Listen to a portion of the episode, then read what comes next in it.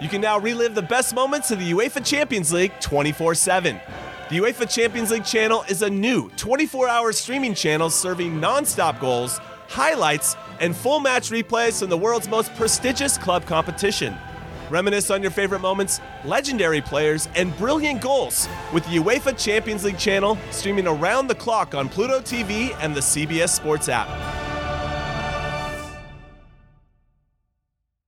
It is bonus episode time on the College Football Daily. My name is Trey Scott. The end of the season is coming closer, but the Heisman race is still wide open. Earlier this week, Josh Pate sat down with Brandon Marcello, Blake Brockermeyer, and Chris Hummer for a Heisman Trophy roundtable to sort through the chase for college football's most prestigious award. Bryce Young, CJ Stroud, Kenneth Walker are the favorites right now, but Matt Corral still has time to make a move, and maybe, just maybe, defensive stars Will Anderson of Alabama or Jordan Davis of Georgia can make a late push towards the top. The guys break it all down on the Heisman Trophy roundtable. So without taking any more of your time, here's Josh Pate. Well, welcome in, everyone. It's mid November. We figured around here it's about time for another roundtable. So, Blake Brockermeyer's in the house, Brandon Marcello, Chris Hummer. I'm Josh Pate. We're not talking about playoff at the moment, although there's still plenty of that to come. We've got conference championships to come, but there's something else that's normally starting to round itself into focus about this time of year. And, guys, that's the Heisman picture. And the reason I say normally is because I'm looking at an odd sheet in front of me right now. And essentially, what I'm looking at is Las Vegas doing the shruggy emoji. No one really knows anything. And so, in a sense, we've not clarified this picture any more than what we had in August. But where I want to start, and we'll go around the room, is where we were in August. We talked about the Heisman as we always do in the preseason, and we had that kind of asterisk off to the side of the conversation. This could change. Some name could enter the equation that no one expects. But Chris Hummer, I'll start with you. Then we'll go Brandon and Blake, and I'll wrap it up 10 or 15 seconds. Where did you think the Heisman would be? Which names did you think would be popping by mid November when we started this season? Yeah, I thought it would be Spencer Rattler number one, then the three uh, 2020 QBs, DJ Uiagalelei, Bryce Young, CJ Stroud. And I also thought maybe a smart bet would be JT Daniels because Georgia was going to have a great season. Yeah, I thought DJ Uiagalelei would emerge. Yikes. And uh, here we are now, and I, I have no idea. I'm kind of like Chris. I thought Spencer Rattler uh, would, would would be the favorite going into the season. I thought Oklahoma uh, was was one of the favorites to win the, the national championship, and JT Daniels I thought would would also be a guy that uh, would would be in contention because I knew Georgia uh, would probably have a pretty good year this year. So those are the two guys that I was looking at for the most part. As it's you know usually a quarterback award it's weird. A lot of people mentioned Uiagalelei, all three or four of us here, but a lot of people aside from us were mentioning DJ Uiagalelei. And if you wanted some ACC love and you weren't going to go the Clemson route, there was a lot of Sam Howell love. And neither of those names are really heavily in the mix at the top of the board right now. And the thing about it is, they haven't lost their odds due to season ending injury. It just hasn't happened for them. For that matter, Clemson and North Carolina haven't lost their spot because of season ending injury at quarterback. It just hasn't happened for them. So right before we started recording, I had our crack producer Lance look up what the current odds are. And it's as you would expect, it hasn't really changed all that much over the last few weeks. We've got Bryce Young at around plus 180. We got CJ Stroud, Ohio State quarterback, there at plus 240. Kenneth Walker, the Michigan State tailback, got a big opportunity in the horseshoe this weekend. He's at plus 280. And I think it's important to note to get this late in the season and to have those three names there at all under plus 300 odds, again, to tee it up is essentially Vegas saying, if you think you know something more than we know, go for it. There really is no preemptive favorite right now. So I'm going to start with you, Blake, and then we'll go Brandon and we'll go Chris. What are you looking for, and which name do you have your eye on over these last two or three weeks of this season? Well, I think the most important thing from here on out is you got to win. I mean, whoever wins the Heisman is going to be on a winning team. Uh, they're going to go, uh, you know, probably be a playoff team unless someone just goes. I mean, if, if Kenneth Walker can just career it against Ohio State, which which he might, and uh, and they can get to the Big Twelve, I mean Big Ten championship game and do well. Like I think he's got a legit chance. But I think Bryce Young's the, the name that I've had all along since probably midseason. His numbers are incredible. Alabama is going to win the next two games and make it to the SEC championship game. So that's that's a name. You know that that's kind of my leader right now. And then I think C.J. Stroud has really uh, played well and has put himself in, into the picture here uh, at the end of the season. And just like Kenneth Walker, if he can have a big game and continue to do what he's doing, then I think he's going to be in the mix at the end of the season as well. I think we're in a situation where competition and level competition matters because we have no idea really who should be number one right now. And Bryce Young is number one on that list right now. But the remainder of Alabama's schedule before Heisman Trophy voting comes in is not all that great, especially defensively. So I actually looked at the Big Ten, and CJ Stroud has got a fantastic opportunity in front of him going against top 10 competition in Michigan and Michigan State. If he can have big games like he's been having these last four or five weeks against those two, I think he'll could end, very well end up on top of this list. What hurts Bryce Young right now is as much Alabama fans would hate to admit this, but they need Georgia if they could face that Georgia defense before the Heisman voting comes in earlier and get a big performance out of Bryce Young, that would, I think, solidify him at number one.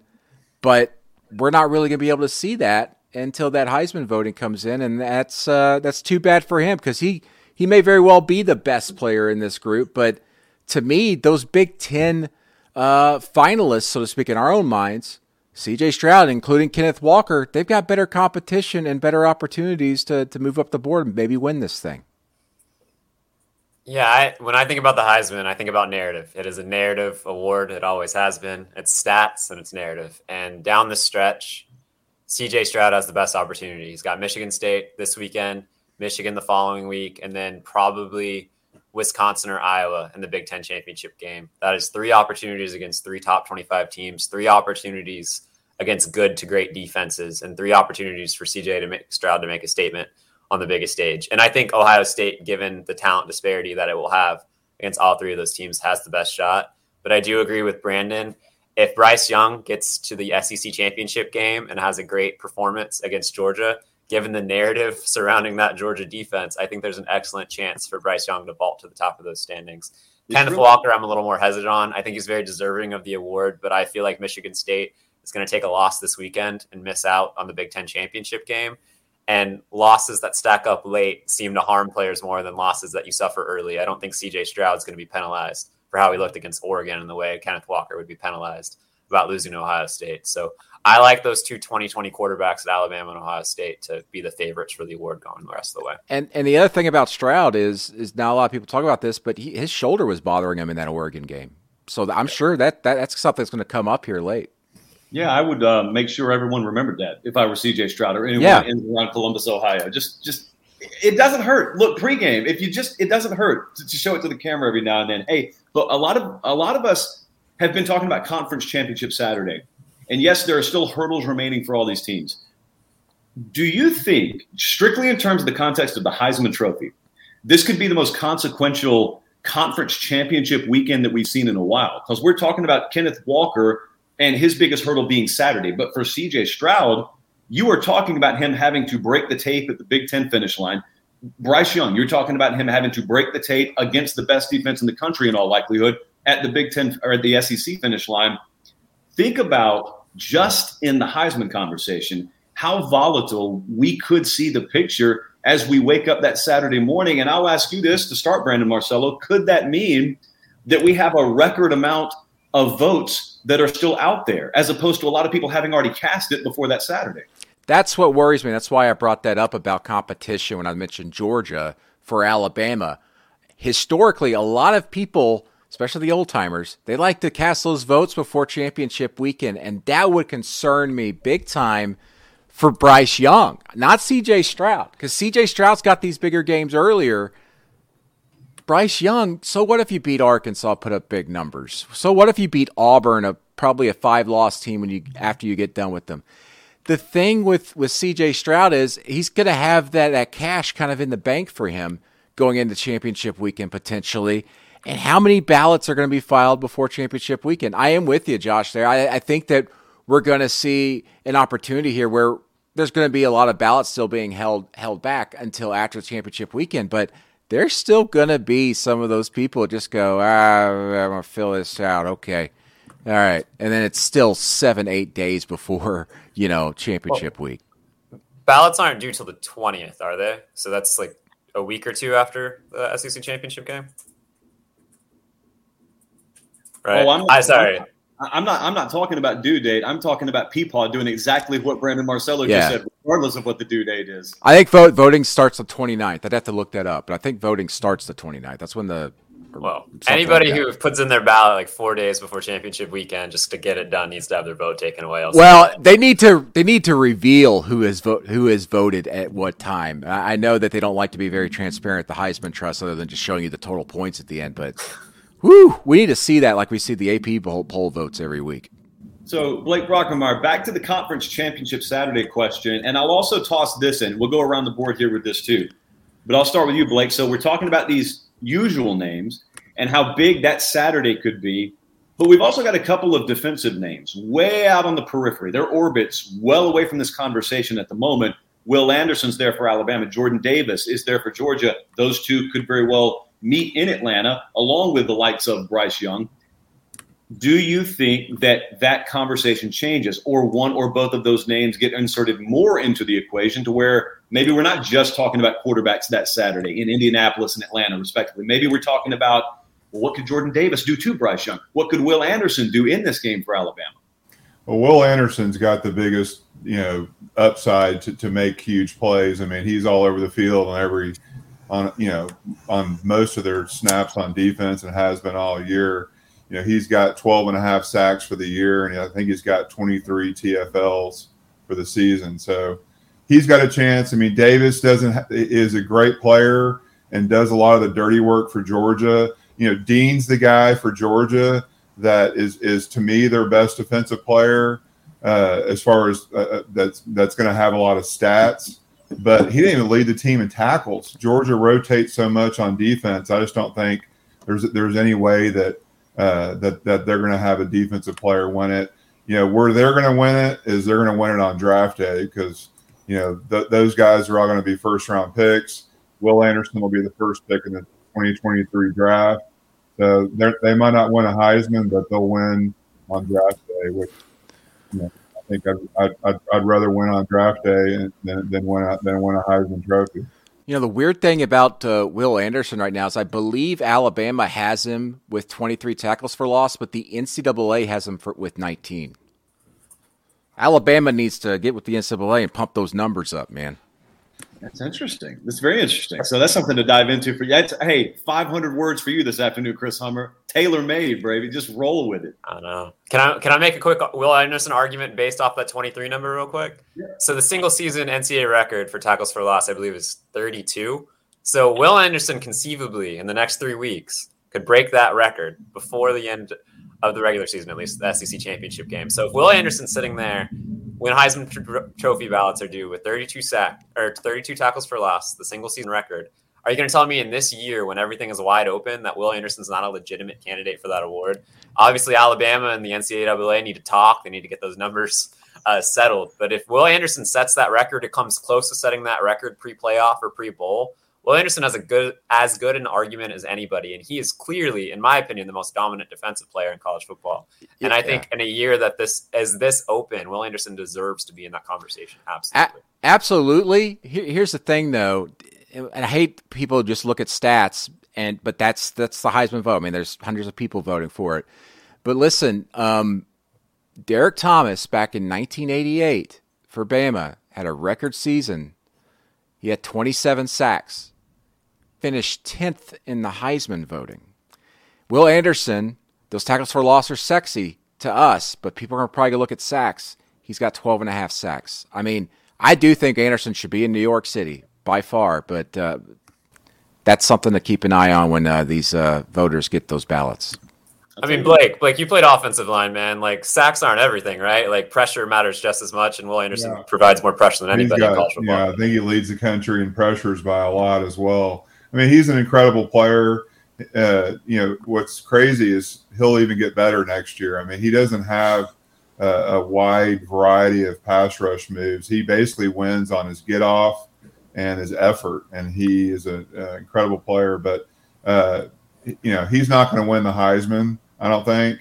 but and next year's Heisman uh, group is filled with incredible young skill guys. So he's not going to win it next year either. So, but like I said, he's going to win on draft day, which is you know, which is which is a big deal. It's interesting that also earlier this year, when Alabama was having mixed results on the field, and that hasn't subsided. I mean, there, there's still a little volatility in what to expect from Alabama week to week. Usually, when things go bad, in the rare occasion they go bad for Alabama, following Monday, you'll get a lot of junior and senior veteran leadership in front of the microphone and they'll own it. Well, that has been Will Anderson, a true sophomore for Alabama. And that's been the voice in that locker room. That's been the guy that you look to as the closest embodiment and personification of what you expect Nick Saban to be. If he's put in a 19 or 20 year old body, I don't know that voters care about that. I'm telling you, I would care about it if I was a voter, judging by what the spirit of the award is supposed to be. So a lot of Will Anderson love, obviously. Outside of the names that we've mentioned, and it's pretty exhaustive. We're looking at names like Matt Corral sitting at, for instance, plus 700. So, Brandon Marcello, the last time we were on a roundtable, I'm going to paraphrase you. You can quote yourself directly since you're you. You said something along the lines of Matt Corral, kind of the Steph Curry of college football. And I would argue, is this award not totally just tailor made for a Steph Curry of college football? Yes, sure. But we still have to consider who did you beat. And their best victory right now is Texas A&M and Texas A&M is not a top 10 team. I think that's clear right now even though they beat Alabama. And so you you're not competing for a championship. You've lost a couple of games. You're probably going to end up having three losses or more. I mean, you're going to have more losses than that. And I, I just don't think you can put Matt Corral in that conversation among the top two. Will he be in New York City? Maybe, possibly. I mean, this thing's wide open. We all know that. We've discussed that over and over again. But I, no, Matt Corral is not the embodiment of, of a Heisman winner. Just putting up big stats right now, that's not all that it takes. And he's he's suffered some some big losses. No really fault of his own. It's, it, that defense hurts, but in the big picture, that's it's not what you want to see out of a Heisman candidate. Can I make a quick case for Matt Corral? Yeah, go for it. I don't think I'd have him first in my Heisman Trophy ballot, but week to week, offensively, I do not come away more impressed than anybody but Matt Corral. He is that offense for them. Ole Miss has been banged up at nearly every position offensively. He has been asked to run the ball. Matt Corral has been hurt throughout the season, and his numbers, his numbers the last four weeks wouldn't impress you the way he was early in the season. But he just keeps finding a way to help Ole Miss win, and everything in that system is on Matt Corral. And for Ole Miss to potentially be ten and two this season and for Matt Corral to be as banged up as he was and put up the numbers he still is, I think you can make a strong argument he's the most impactful quarterback in college football. Maybe not the best, but the most impactful. And I think in a season like this, that should at least send him to New York. He's a great quarterback playing in a system. I, I think that yeah. if you I think if you put another four star kid in there, they'd be putting up similar numbers. Andy Andy's Andy's lost some games that he should win and he looked bad in the red zone against an Auburn defense that is struggling right now and a team that's going to finish with five losses. I, I, don't I don't see him in the top two. Maybe he gets to New York City, but even that, I don't think we should be seriously considering Matt Corral for the Heisman. I mean, can't you say the same thing about C.J. Stroud? The last like four Ohio State quarterbacks have just he wins, get lights out. He yeah, wins. but Matt Corral, Matt Corral doesn't have the talent around him that C.J. Stroud does at Ohio State either he wins. Blake Brockermeyer, anything to add there? I'll wrap. I'll wrap that up. I got a thought. I mean, I think Matt Corral, kind of like Chris said, means more to his team than maybe you know as much or more than anybody else on this list does. I mean, he's only got two interceptions the whole year. I think one of them was a deflected ball that went off the receiver's hands.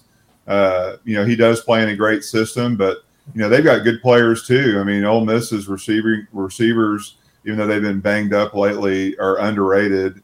They're running. Uh, they've got a you know two or three running backs that are really good, uh, and their offensive line I think is underrated. So you know he's in a good system. Ole Miss next year, assuming they don't get a transfer quarterback, I think their offense will look a lot different, and they will wish Matt Corral was there because the kid's a winner and a grinder and a leader, and he runs the football when they need it. So, I mean, my hat's off to Matt Corral. He's one of my favorite guys to watch every weekend. So, independent of Corral, because I'm not claiming I'd have him in my one or two right now, although I do echo the sentiment that was just expressed. I would say this if I were having to argue against the system quarterback argument, and I were looking at guys like CJ Stroud or Bryce Young, all I would say is, well, those guys are in a system too. And not even within the context that maybe it sounds like I mean. I just mean if you're going to tell me Matt Corral or guys like that have the advantage of being in a kind of system that inflates their numbers, I would say, well, that guy gets to play with five different guys out wide that I think will play on Sunday. So I'm going to just call that a system. And he gets to benefit from that. And I'll also credit Matt Corral because, hey, when Lane Kiffin came in there, he could have left, made a decision to stay. And so, you know, hats off to good decision making for putting yourself in position to, I guess, benefit from that. Also, he had to win the job last year. And so there was that too. I'll finalize our conversation with this. There's a lot of talk out there every year about wanting parity in college football. Normally, we're talking about it at the team based level, but in the Heisman Trophy conversation this year, this sheet screams parity. It is it is fraught with parity this year. And you guys know how rarely I use that word. So I want to ask you guys, we'll start with Chris and we'll wrap around to Brandon and end with Blake. Do you prefer a Heisman conversation where the waters are really muddy in mid November? Or do you prefer a couple of horses that extend out past everyone else and it's just neck and neck, but it's pretty much mono e mono down the stretch? What's your preference, Chris? I want to put my waders on, man. I want to go. I want to get my mud and truck out there and just go. Like I'd rather this be totally up in the air in late November. It's more interesting for the public. It's more interesting for people like us who are tasked with writing and talking about it for a living. Like I, I would just much prefer it to be wide open. It's it's great when maybe you have a head to head showdown the last like week of the season and conference championship where it's going to come down to those two guys. But I love the fact that we haven't even mentioned Kenny Pickett. I love the fact that we have to talk about Kenny Pickett in mid November and that Pitt football team in the context of the Heisman race. That just does not happen most years, and I think it's really enjoyable. I, I think that what I like to see is a player or, or a couple players in this race who are obviously carrying their team in tight games and has those type of Heisman moments. I thought I was seeing one of several to come from Kenneth Walker when he had that big performance against Michigan. The way he performed in that game and breaking tackles was was phenomenal. And I thought if he does this later against Ohio State and Michigan State continues to win, and even with one loss at this point, if they win, continue to win, maybe Kenneth Walker's that guy. But they've got that loss, and we almost sit here assuming, ah, they're just going to lose Ohio State. What if they beat Ohio State and Kenneth Walker's the reason why? Are we going into championship weekend thinking Kenneth Walker's number one unless CJ Stroud, or in this case, I think Bryce Young, unless Bryce Young has a big game against Georgia.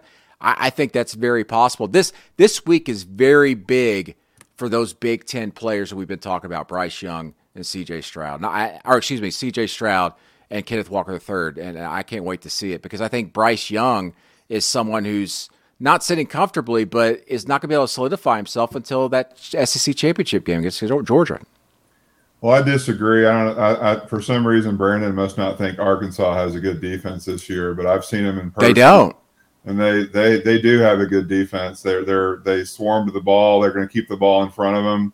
Uh, I think uh, all these guys are deserving. I think it's great to have the race go this deep into the season. I think uh, Georgia, uh, if they hadn't, if they didn't rotate their their their players so much on offense uh, I think that that there would be a shoe in at Georgia to win it this year, just because they're far and away the best team in the country. But they've got so many good players and they rotate so much. I think no one's really been able to stand out uh, st- statistically, uh, just because you know. And two, they've had to lead so many games early that they just play a lot of backup. So I think it's going to go down to the wire. I think you know one of these you know two or three guys is going to solidify themselves as the best, and I think uh, I think you know the cream will rise to the crop, and it'll be uh, fun, fun to see what happens because I think there's still a lot of a lot of chaos to ensue in the next few weeks in college football. Just one of many potential scenarios that could unfold. Kenneth Walker in Michigan State. If they were to beat Ohio State Saturday, A, it would probably be in large part because of him.